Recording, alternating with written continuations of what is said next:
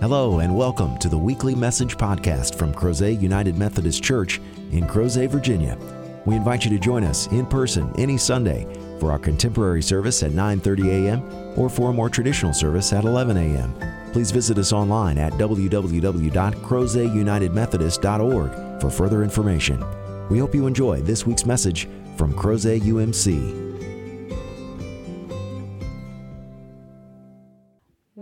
Are concluding today on Pentecost of all days this worship series that was our interlude between Easter and summer. And this series has been leading us right up to annual conference of the Virginia United Methodist Church that will take place um, not this coming week, but next week in that holy city of Roanoke. And as we are gathered there, the bishop has set the theme for all of that gathering to be the Great Commission. And so we felt it was appropriate for us to focus and recenter ourselves and dive back deep into not only what the Great Commission says, but what are we supposed to do with it? How do we live that out? And so the conclusion of that journey is today on Pentecost, that today is the day when God made it possible for Christians to actually fulfill the Great Commission that Jesus gave to us right before he ascended. And the context under which we get this, though, is not the gospel account of Matthew, where the ascension and the Great Commission are recorded, but instead, this in the gospel account of John is recounting for us when Jesus gathered with his apostles on the eve of his betrayal. This is in the setting of the Last Supper, that first Holy Communion. Gathered there, unbeknownst to all of them, Jesus is trying to prepare them for the dark days ahead. He's trying to give them some words of hope. He's trying to give them a promise that will carry them through when they are struggling. He tells them that he's going to send them an advocate, the Holy Spirit, and that this will be the way in which they will be reminded of what they are to do and who they are, and that they will be equipped to do the work ahead. Now, they've been in the midst of a rather large Passover Seder. Some of them are probably full. There's actually four glasses of wine that accompany this meal. And so some of them are probably feeling a little sluggish. Some of them are probably thinking, is it almost time to go home and go to bed? And yet Jesus is trying to give them a little hope. He's trying to keep them centered and focused because they don't understand that already Judas Iscariot has left to set into motion the acts of betrayal. Already there are forces outside of their knowing that are, have been conspiring and are now seeking to bring to fruition not only the betrayal and the arrest of Jesus, but his conviction and ultimately his crucifixion and death. And all of these things are working while they are sequestered for this evening up in the upper room. And they have no idea just how dark and horrible it can get. But Jesus knows this is coming, and so he's offering them these words of hope. But more than that, he's offering them a piece of God. The Holy Spirit in the Old Testament was known as the Spirit of the Lord. Holy Spirit, Spirit of the Lord. They're both referring to the Spirit that God sends to us. And back then, in the Old Testament, if you were to be fortunate enough or in some cases, burdened enough to receive the Spirit of the Lord, you were now going to be expected to do something incredible, something that you could never do on your own. This is reserved mostly in the Old Testament for priests and prophets. It's reserved for leadership, the ad hoc leadership of the judges, for instance, from the book of Judges. And as this is going on, God is equipping them with the Spirit of the Lord in order to speak God's word, in order to perform miracles in many cases. And these people know that life is never going to be the same. For most of them, it's a terrifying time because when the Spirit of the Lord is upon you, the Spirit of humanity is not. And most people look at you and go, Well, why do you think you're so special? Who are you to talk for God? We don't like what you have to say to us because nobody likes it when you show up and say, Thus says the Lord, you're all sinning. And so they were often targeted.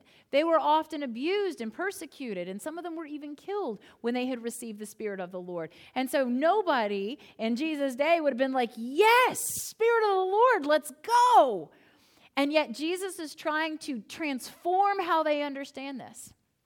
Now, the apostles were not the resident scholars of the Old Testament. They were not Talmudic geniuses. They were not um, overly affiliated with the Torah studies. And yet, they would have known some of those people and what had happened when the Spirit of the Lord came upon them. So it's really genius that Jesus rebrands it as the Holy Spirit.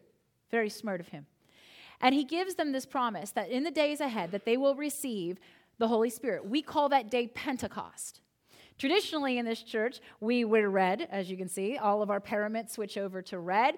It's also a time when we read that traditional Pentecost text from the book of Acts, the one with the Holy Spirit descending upon the apostles as tongues of flame. There's the loud, rushing, violent wind sound as it enters into that upper room where they have sequestered themselves. And we have celebrated that in a myriad of ways here. One time we had a giant red sheet cake that turned all the kids' mouths red. Do you remember that? That was fun. One year, uh, gave everybody those red whistles with the red lips, and we reenacted the scripture. You all should have seen yourselves. That was fun. But today, we're in a place where we are reminded that something truly magnificent happened on Pentecost, that it wasn't just about fun, but it was about the glory of God. Because in all of my studies of world religion and all of my background and my undergraduate degree in non Christian studies, I can tell you that there is nothing like Pentecost in any other faith. There are other world religions that understand the divine being present and incarnate in human beings, even for just a moment, but nothing like Pentecost, where a deity would give a piece of that God's self permanently to other people. And not just some people, any people that would like to receive it. In the United Methodist Church, we celebrate the sacrament of baptism as an open sacrament, which means that anyone who desires to be baptized will be baptized. We don't hold it back. We don't run you through some kind of rubric to see whether or not you're worthy, because none of us are worthy of baptism. Instead, baptism is truly God's grace being poured out for us. And when the apostles entered into ministry, there's a good chance that they had actually received John the Baptist's baptism for repentance and the forgiveness of sins. But after Pentecost, our understanding is has changed that not only are we being justified and forgiven of our sins through the application of the water but that because we pray over it with sacramental authority that the holy spirit will be poured out and imbued within the water we understand that with the laying of hands also, that those who are baptized receive a portion of the Holy Spirit. That a piece of God's self will not only be received, but reside within us forever. And the struggle for Christians is that you can actually lock that piece of God's self away in you. You can't kill it off, you can't destroy divinity, but you can lock it away and sequester it and keep it quiet and not listen to it, not engage it, certainly not be in right relationship with it. Or over the course of our lives, we can slowly but surely nurture that relationship and encourage ourselves to get connected to that piece of the divine that indwells within us and allow ourselves to hear and encounter God in a way that is truly unique just to us.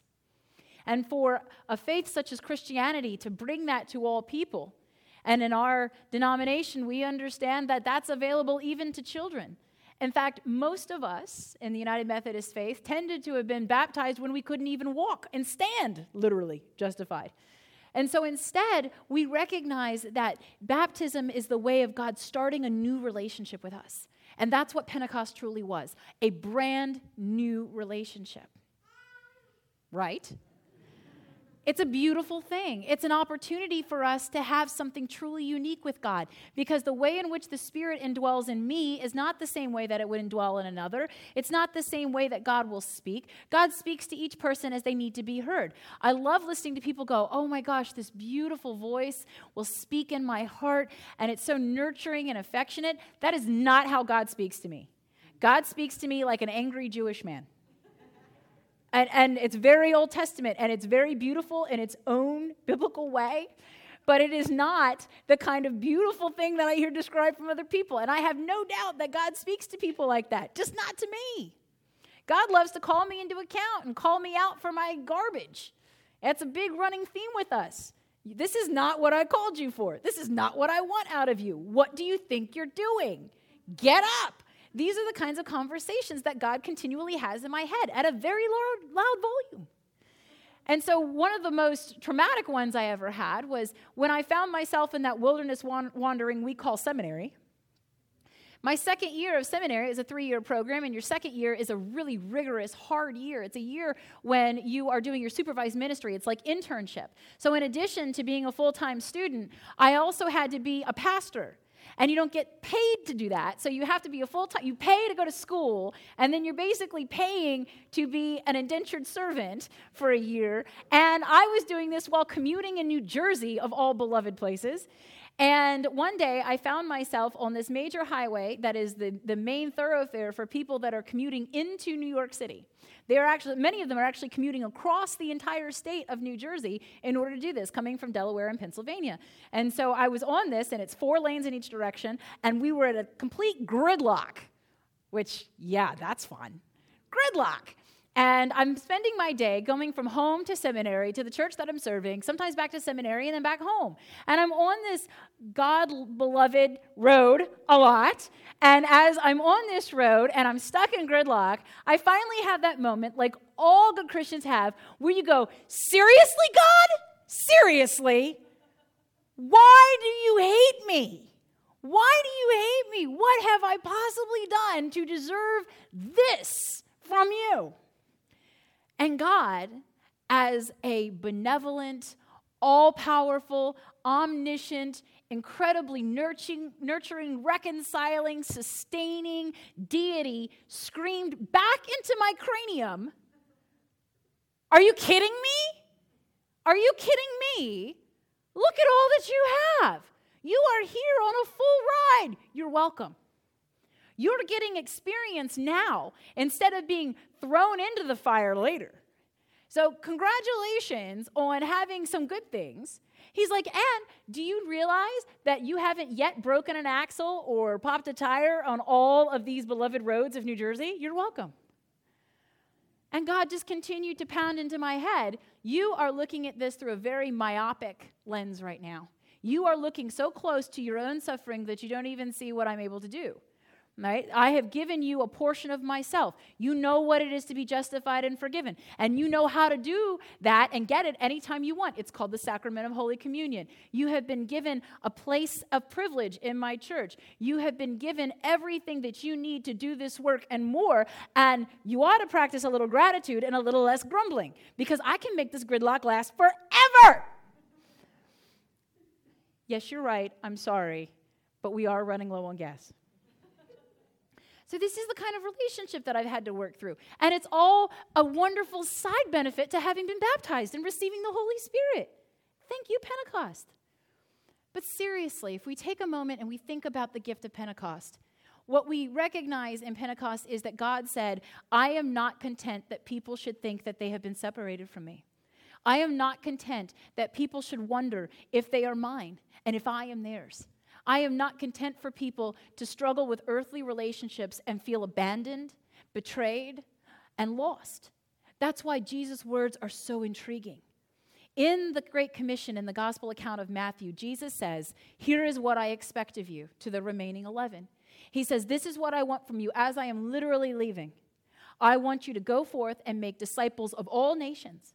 You are to baptize them in the name of the Father, the Son, and the Holy Spirit, and you are to teach them everything he says that everything that I have taught to you, that is what I expect of you. And you will go forth and do this. Go. And yet, here in the gospel account of John, Jesus says to them preemptively, long before that moment on the mountaintop, long before the Great Commission and the ascension, long before that, he says to them, I am sending you the advocate, the Holy Spirit, who will teach you everything and remind you of all that I have said to you. And just in case you don't understand what that means, it means my peace I will leave with you. My peace I will give to you. And I don't give to you as the world gives. Do not let your hearts be troubled, and do not let them be afraid.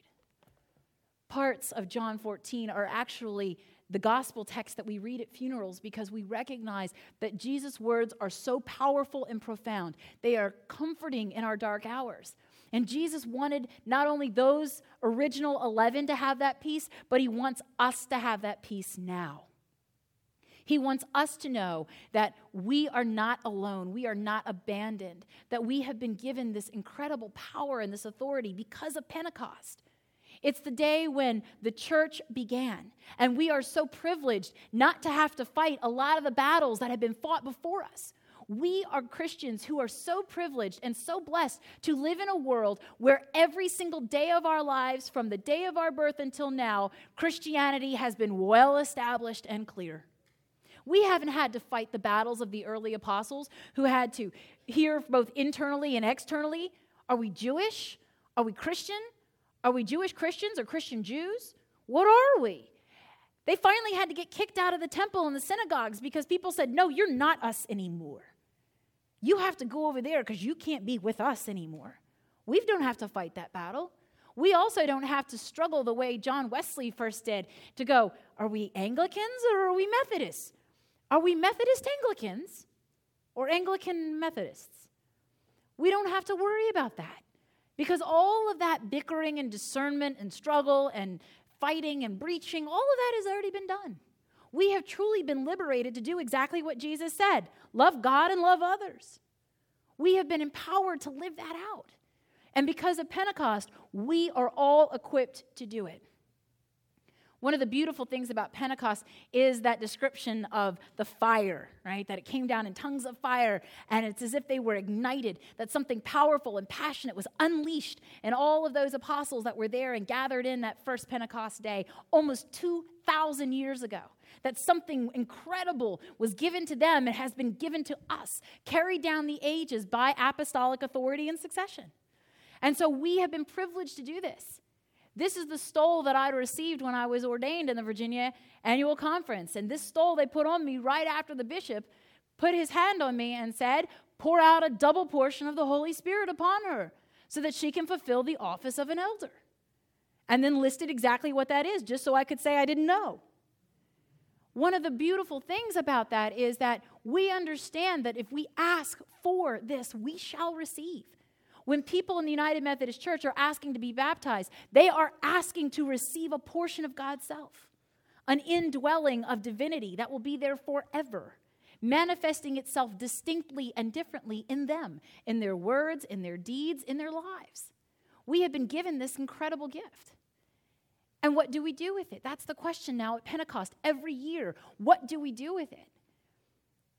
Because the world cannot have us simply keep it inside as if it's our own precious memory and we never allow it to be fulfilled and enlivened in our lives. We can no longer claim that there are enough Christians that somebody else will cover that. We just have to show up every now and then for Christmas and Easter and it'll be a okay.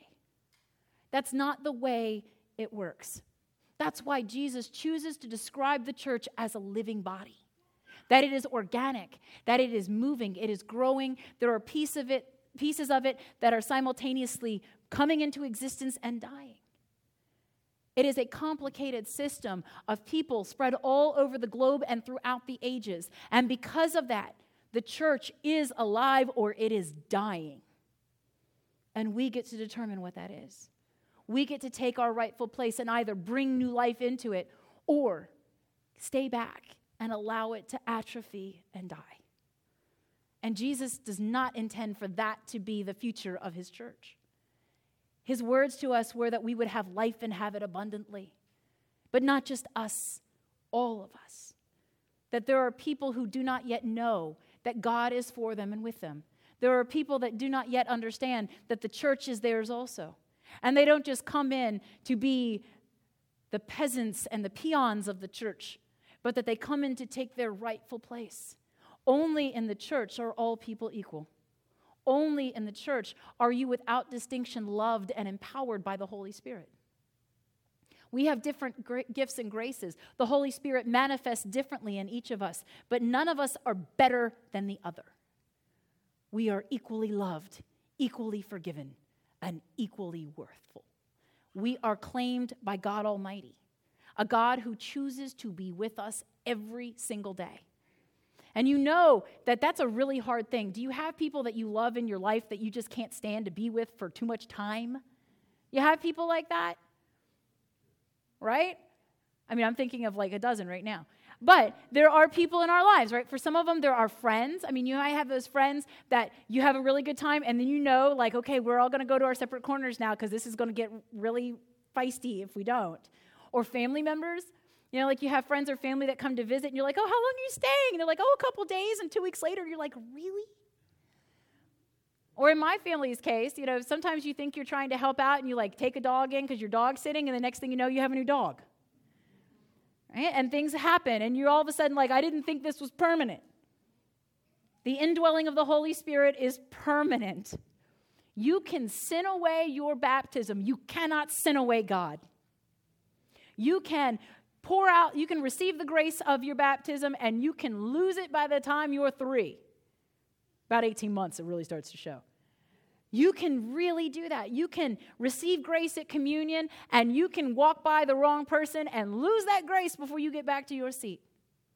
But you cannot lose God. You cannot misplace that Holy Spirit. That Holy Spirit refuses to be ejected from you. It is God's promise. It is God's hope for us. It is God's will that we be living, walking, breathing vessels of the Holy Spirit. And God gives that to all of us. All of us. What a powerful gift on Pentecost that all of us should receive this. And there are people that want this and can't have it because they fear what the consequences will be. They've been told by other denominations that you have to go through all of this work before you can be baptized. Jesus said, Come and be baptized. Notice the baptism came before the teaching. That you baptize, it's an entry. That receiving the Holy Spirit and being justified by God's grace enables us to receive the teaching. It enables us to become part of the legacy of the church. It's not the other way around. It's not like seminary where you prepare and then you become clergy.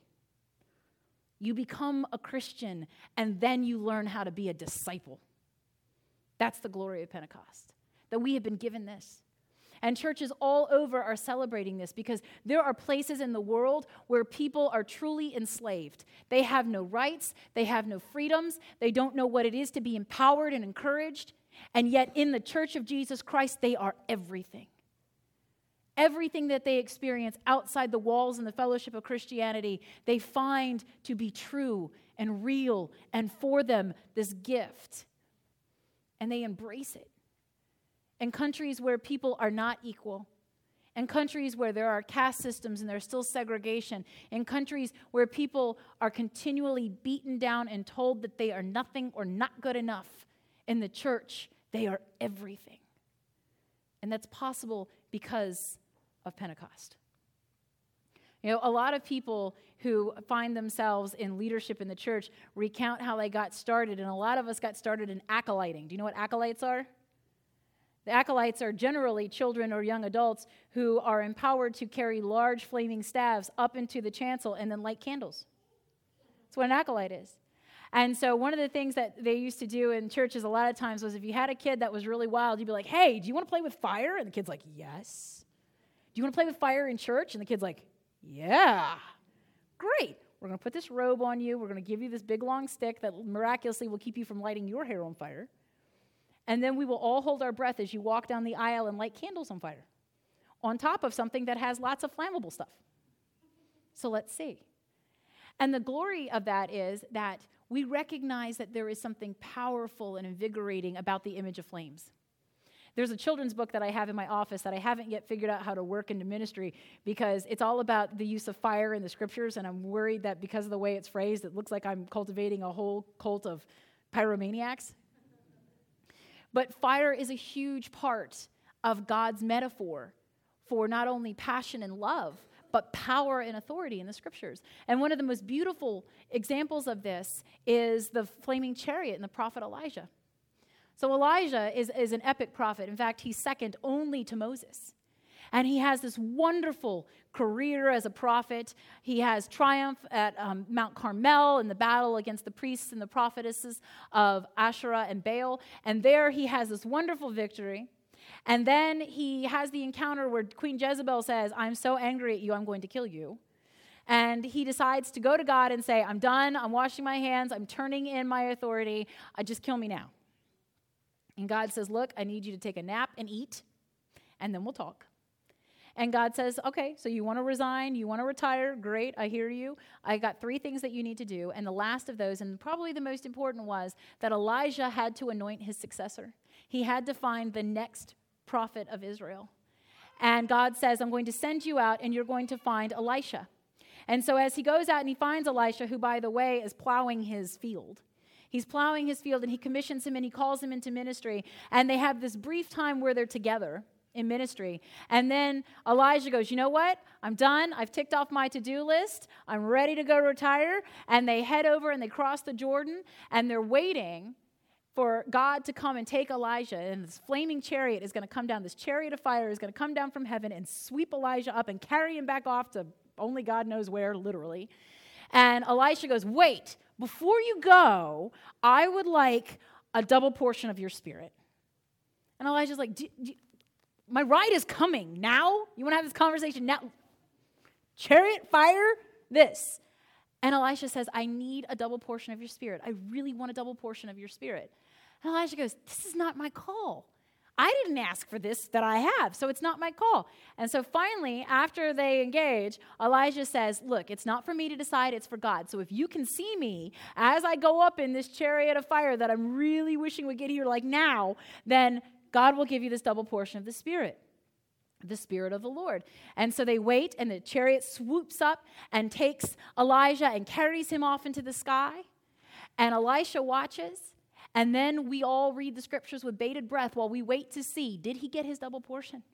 And so what he does is he takes off his mantle, the sign of authority and power, and he wads it up and he smacks the Jordan River with it. And the Jordan River parts just like the Red Sea and it parts and it shows that he has received this power, this authority that was carried down from Moses to Elijah to now Elisha. He has this power. And he is now the next vessel to carry this forward. But he isn't Moses and he isn't Elijah. He is Elisha, and he will do things his own way. He will do things that are unique and special. For instance, when a bunch of children come out of a village and make fun of him because he's bald, he calls out the two she bears to maul 42 of them. That's his way. He has his own power and authority and voice.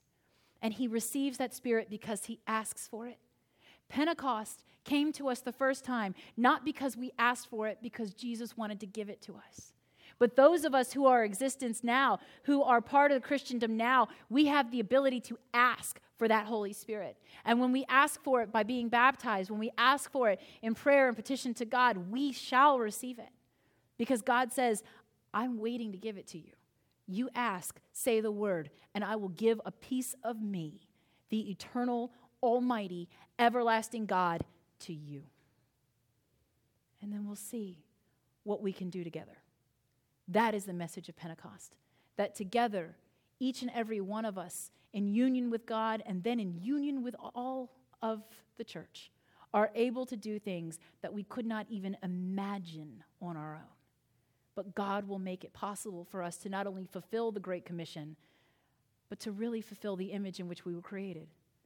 Every single one of us who are here were created to be the living image of God, the earthly manifestation of the one whose love is perfect, whose grace is more than sufficient, it is abundant, and whose power is unconditionally amazing.